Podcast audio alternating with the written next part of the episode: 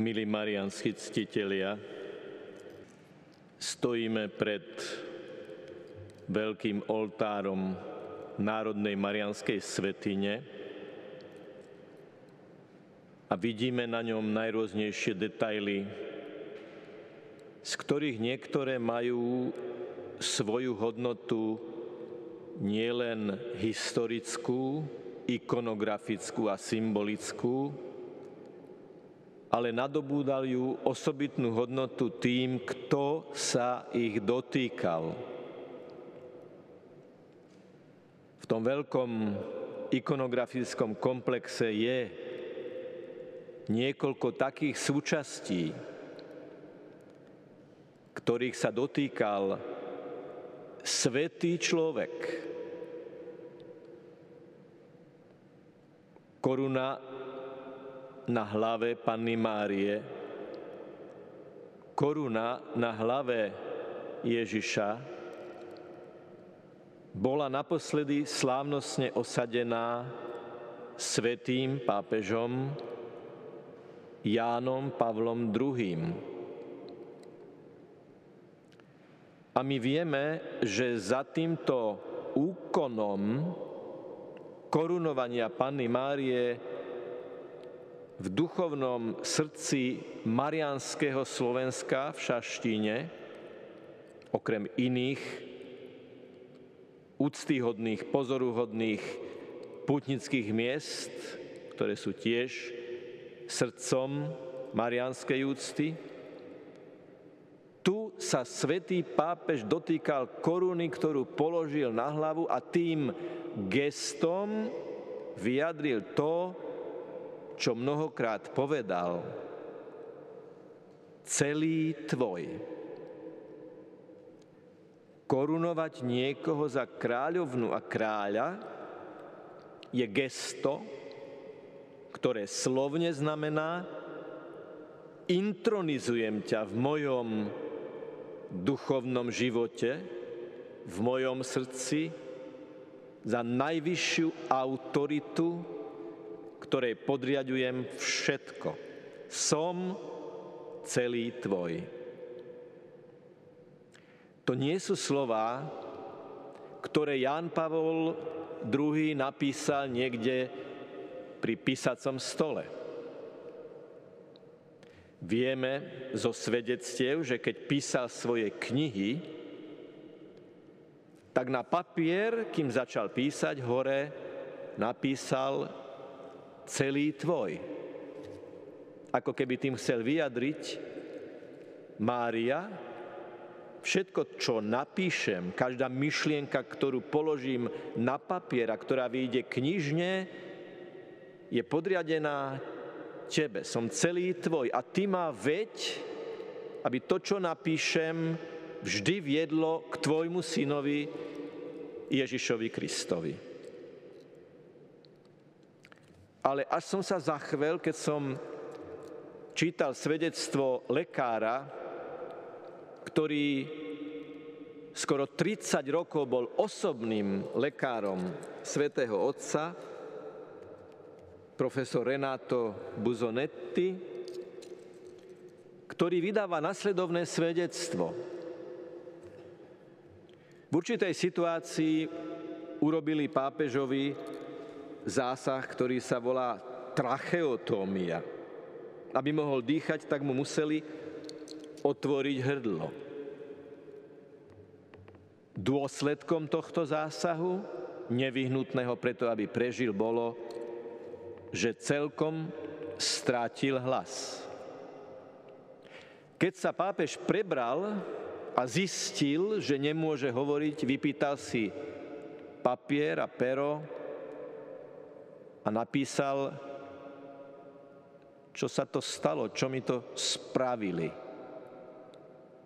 Ale posledné slova boli ale ma po taliansky totus tus.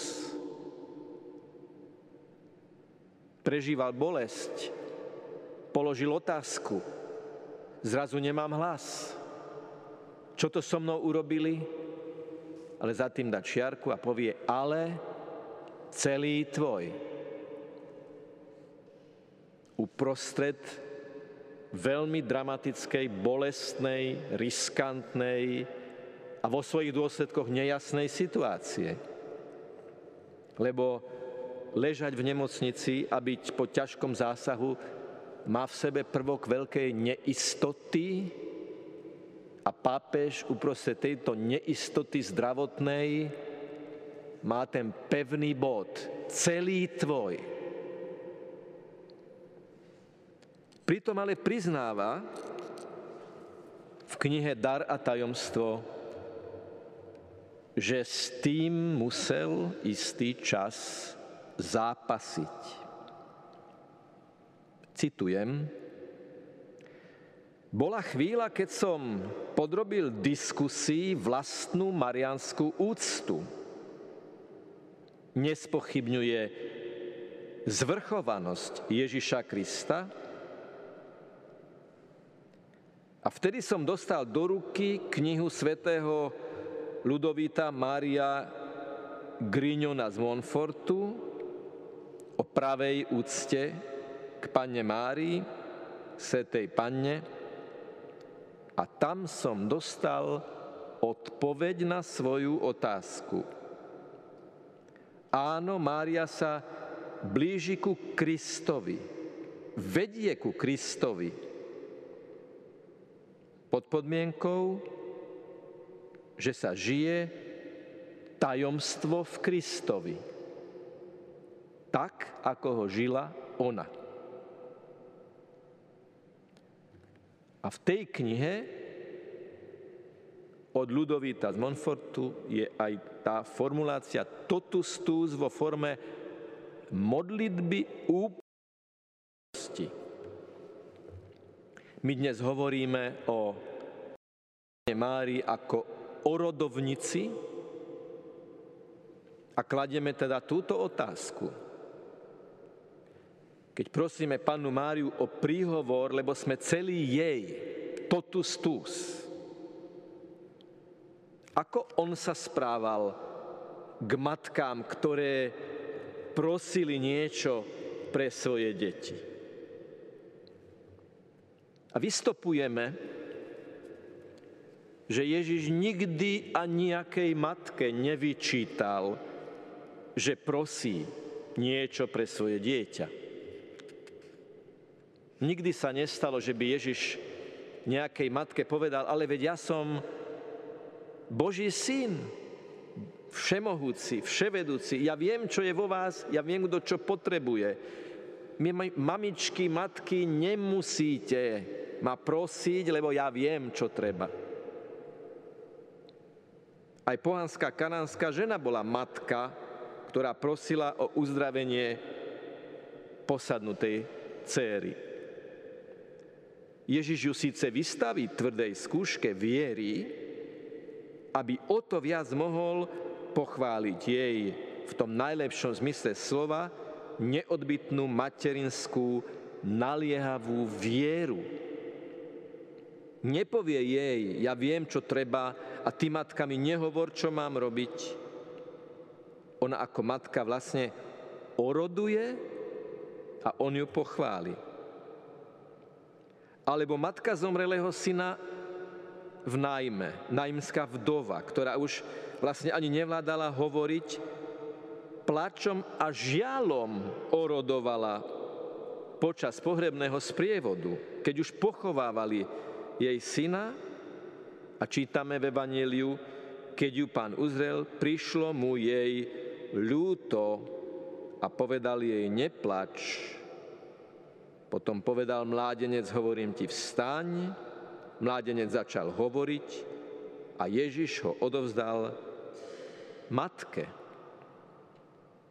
A napokon by som mysle slova prišla k Ježišovi orodovať za svoje deti aj matka Zebedejových synov.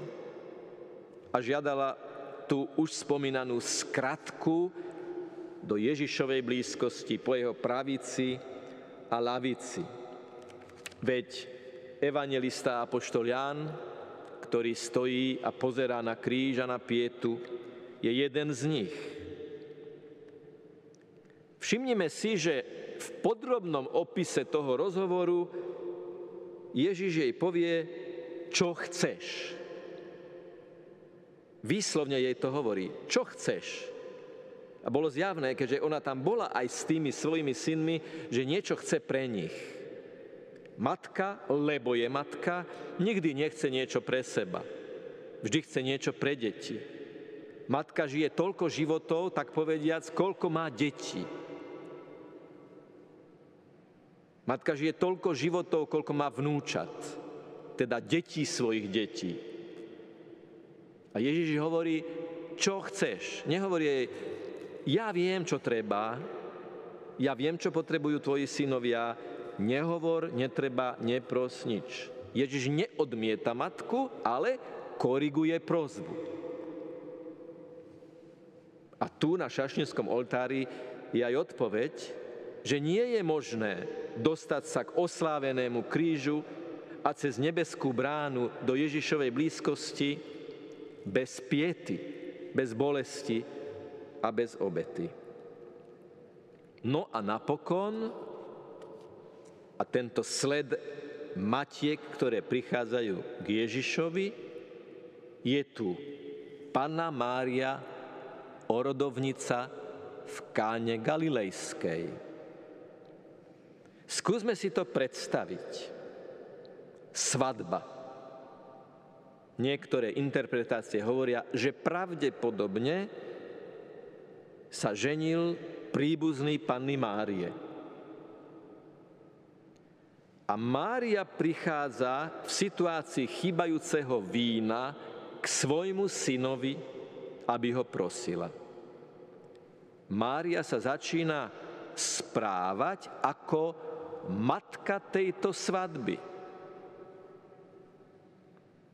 Kto je ten, kto ako prvý ide riešiť bolesť nejakého človeka. Vždy mama. Mama je tá, ktorá ide hneď. Mama je tá, ktorá vybavuje. Mama je tá, ktorá nalieha. Mama je tá, ktorá najlepšie precíti bolesť a trápnu situáciu svojich detí. V istom zmysle slova tým, že Mária začína riešiť situáciu na svadbe, berie na seba úlohu matky, ktorá chce zachrániť deti a situáciu do ktorej sa dostali. Špecifické na tejto situácii ale je to, že zároveň je matka toho, koho prosí. A on jej povie, ešte neprišla moja hodina. A potom je tam to tajomné ticho a tá úplná istota Panny Márie, ktorá povie, urobte všetko, čo vám povie. Most medzi Ježišom a služobníkmi a svadbou je Mária. A máme možno niekedy problém s tým, žena, čo teba a mňa do toho, veď ešte neprišla moja hodina. Nepripravoval Ježiš Máriu touto odpoveďou a tým, že potom urobil, čo si žiadala na udalosť na Golgote, kde tiež chýbalo víno, teda požehnanie, lebo Ježiša zabili, ukrižovali, priklincovali? Nebola na Golgote situácia, kde chýbalo v tom veľkom zmysle slova, v tom transcendentnom zmysle slova víno, lebo to bola tá najhlbšia tma krízy vzťahov, keď najsvetejší je zabitý, keď už prišla jeho hodina, keď sa modlí za tých, ktorí ho ukrižovali? Ako keby znovu oslovil žena, oslovenie v káne, oslovenie z kríža. Žena, prišla moja hodina, ako keby hovoril v tom, keď povie, hľa tvoj syn. Tvoj syn, ktorý bol aj na tej svadbe v Káne. Tvoj syn, ktorý, ktorý, ktorého matka chcela, aby sedel po mojej pravici s kratkou, bezbolesne.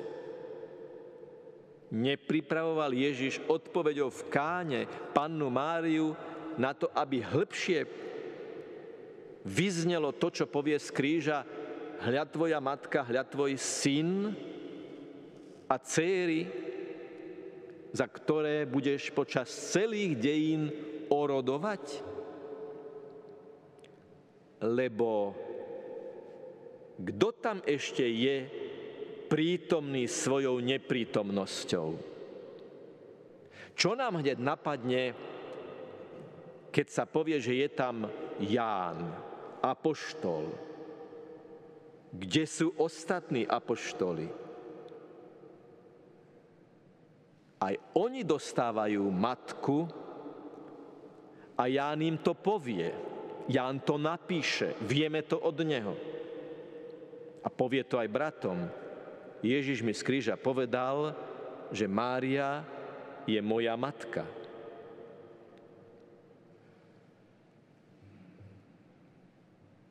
A takto sa oblúkom vráťme k Jánovi Pavlovi II. na ten pamätný 1. júl roku 1995. Tu je Ján Pavol vyobrazený ako najvznešenejší pútnik k Panne Márii sedem bolesnej v Šaštíne. Drží v ruke apoštolský kríž, na hlave má mitru, a ako keby sa stále pozeral na nás, ktorí tu slúžime Svetú Omšu. A dnes to zoberme tak, že sa nás Svetý Jan Pavel II pýta, si celý jej, lebo ja som bol celý jej, totus tus, celý tvoj, Panna Mária. A preto nebudem interpretovať to, čo svätý pápež povedal, ale to prečítam. To nepotrebuje nejaké vsuvky ani nejaké škrty. Citujem. Ako pastier celej cirkvi chcel by som sa dnes v Šaštine osobitne poďakovať sedem bolestnej Pane Márii za premenu ľudských srdc. Chcem v tejto svetini poprosiť pannu Máriu, aby aj naďalej poskytovala materskú pomoc pri premene srdc. Prosím ju, aby bdela nad celým duchovným životom Slovenska. Zvlášť jej odporúčam mladú generáciu, všetkých trpiacich a všetkých, čo hľadajú pravdu.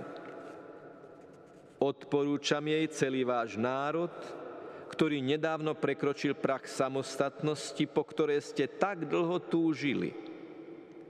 Ako nezávislý národ môžete pri vstupe do Šaštinskej Marianskej svetine ešte s väčšou radosťou spievať Ty si mať dobrotivá, patronka ľutostivá, oroduj vždy za nás národ, oroduj vždy za náš národ u svojho syna. Celkom na záver, potom ešte pápež dodal na záver svojho príhovoru. Dnešnou návštevou Šaštinskej svetine sa pápež chce osobitne poďakovať Božej Matke za tento rodinný domov, v ktorom sa môžu všetci obyvatelia Slovenska, všetci veriaci, bez ohľadu na ich národnú príslušnosť, cítiť ako doma a zveriť sa láske matky, ktorá ich tu stále čaká, aby ich vypočula, pochopila a posilnila. Mária, Matka Kristova a Matka Církvy i naša Matka, oroduj za nás. Chrbticou práve citovaného úryvku sú slova poďakovať, poprosiť, odporúčať, orodovať. Cítime z týchto slov celý tvoj. Autor, ktorý sa volá Jozef Kútnik Šmálov, vo svojej vynikajúcej analýze loretánskych litánií píše Po slovensky voláme k Márii oroduj, čo pochádza z cirkevnoslovanského orodovati. Ešte pred príchodom svätých Cyrila a Metoda sa to prebralo z germánskeho arundian, čo znamenalo vyslať poslov. Veď aj napríklad polsky oredzie znamená posolstvo alebo slávnostný prejav. Samozrejme predpokladáme aj vplyv latinského ora, ora pro nobis. V oboch prípadoch napokon to znamená sprostredkovanie, vybavenie, podporenie odkazu iného niekomu dôležitému a rozhodujúcemu. V zárodku slovenského oroduj je teda obraz prosebného posolstva so žiadosťou o milosť. Aké je teologické pozadie toho, že sa svety prihovárajú za nás? Je to totiž rozhodujúce pre pochopenie konceptu príhovoru Panny Márie a príhovoru svetých za nás hriešných tu na zemi. Takže vyvolení v nebi vo videní slova vidia všetko, čo ich môže zaujímať na zemi vzhľadom na úlohu, ktorú tam plnili zaživa. A to je fascinujúce, že svety v nebi majú činné vedomie, ktorého stupen závisí od stupňa ich blaženosti, preto Mária ako matka vykupiteľa počas ich života na zemi zapojená do diela vykúpenia, ako matka vykúpených, ktorej leží na srdci ich spása a sú jej synmi, má najvyšší stupeň činného vedomia. Čiže svetí v nebi nie sú uzavretá spoločnosť. Oni majú činné vedomie toho, čo sa deje s nami, ako by inak za nás orodovali. A keď Ježiš otvára chrámovú oponu, keď zomiera na kríži a na druhom brehu toho priestoru Jeruzalemského, v okolí Jeruzalema, sa trhá chrámová opona, Pana Mária sa stáva univerzálnou, svetou, preblahoslavenou orodovnicou celého ľudského pokolenia. Zároveň platí, že Mária je jednoduchá žena bez akéhokoľvek stupňa božskosti. Je fascinujúco prístupná. Nemá v sebe nič, čo by nás hatilo a odrádzalo k nej pristúpiť a prosiť ju. Je nielen vašou matkou, ale aj sestrou najúžšie spojená so svojím synom Ježišom Kristom. Jej prináleží orodovanie v pravom zmysle slova. Ona ho započala z vlastného podnetu v káne Galilejskej na svadbe a pokračuje v ňom až do konca vekov. Ježišové slova z kríža, dodajme, je testament a projekt pre budúcnosť. To, čo sa stalo ako udalosť v Káne, dostalo svoj, svoj transcendentný presah na Golgote. Svadba a Golgota sú aj v kontraste, aj v hlbokom prepojení. Nedávno prebehla tlačov správa, že v stredovýchodnom talianskom mestečku La Castellette išli jaskyniari skúmať podzemie a keď sa vrátili, niekto im ukradol lano, spustené pri východe. A až na nasledujúci deň sa im podarilo kontaktovať záchranárov, ktorí ich potom vytiahli. Rúženec je záchranné lano. My nedovolme, aby nám ho niekto ukradol, ani aktivizmom, ani zaujímavejším programom v médiách, ani výsmechom, že je to katolícky modlitebný mlinček alebo korálky na žmolenie. Nie náhodou Michelangelo namaloval ruženec do scény posledného súdu ako záchranné lano na vyťahnutie ľudí ohrozených zatratením. Ľudia, ktorí boli prenasledovaní komunistami a absolvovali výsluchy, vydávajú svedectvo, že eštebáci neznášali, keď sa niekto počas výsluchu modlil s rúžencovým prsteňom rúženec. A prečo to neznášali? Pretože cítili, že tá osoba sa ich nebojí celkom a má nejakú oporu, ktorú nemožno uväzniť, vyhodiť, vyfackať, že to niekto nad tým všetkým. A možno cítili ten pokoj z Márínho príhovoru od Ježiša, pokoj od Ježiša, nad ktorým nemali nejakú moc. V každom jednom desiatku ruženca hovoríme Svetá Mária, Matka Božia, pros za nás hriešných, teraz i v hodinu smrti našej. Amen. Matka Božia, hriešný. To je to prvé. Chytáme sa lana, ktoré nám Panna Mária v podobe ruženca spúšťa z neba a vyznávame, my sme tu dole hriešni, ty si svetá Matka Božia. Pros za nás.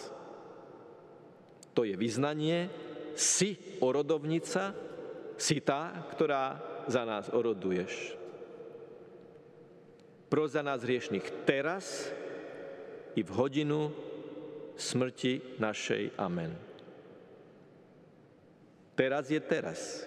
Piatkový večer, za 5 minút štvrt na 8 v Šaštíne. Konkrétna chvíľa. Povedali sme, že svety v nebi majú živé vedomie toho, čo sa deje s nami a to, čo uniká našim ľudským konceptom, je, že žijú mimo času a mimo priestoru. Panna Mária nemá úradné hodiny od 15 do 17.30. Ona je, ako sa moderne hovorí, k dispozícii 24 x 7, ale tam nie je čas. A my sme v čase. Majú živé vedomie toho, čo sa deje v plnosti lásky. Oni pomáhajú tomu neustálemu Božiemu stvoriteľskému nasadeniu očistiť v nás ten naj hĺbší obraz Boží, ktorý je vpečatený do nášho srdca. A tak už rozumieme, prečo nám pápež pred rokom, pápež František, povedal, nech vám preblahoslavená panna vyprosuje potrebnú milosť, aby vaša viera bola vždy na ceste, aby mala nádych proroctva a aby bola vierou bohatou na súcit. Vždy na ceste s Máriou, v proroctve, v Božom projekte s Máriou, bohatá na súcit s Máriou. A toto sú naše témy v nasledujúcich dňoch. Keď som bol na vojenčine a nesmeli sme ani v nedelu ísť do kostola, Jediné, čo ma zachránilo, verím a vyznávam vám to, bol ruženec. Dostal som tú milosť, že uprostred nadávok, vulgarizmu, živočišnosti, kasární v stredných Čechách, bývajúc heavy metalistom v jednej, v jednej izbe, 3 kilometre od kasárni, kým on počúval svoj heavy metal, ja som sa vonku modlil rúženec.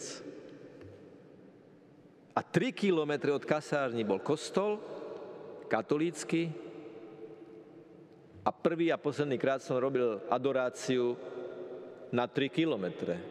To sa smie? No tak je to kostol? Je. Je v tom kostole bohostánok? Je. Môžem na 3 kilometre pozdraviť pána Ježiša? No isté, že. Keď inak to nejde.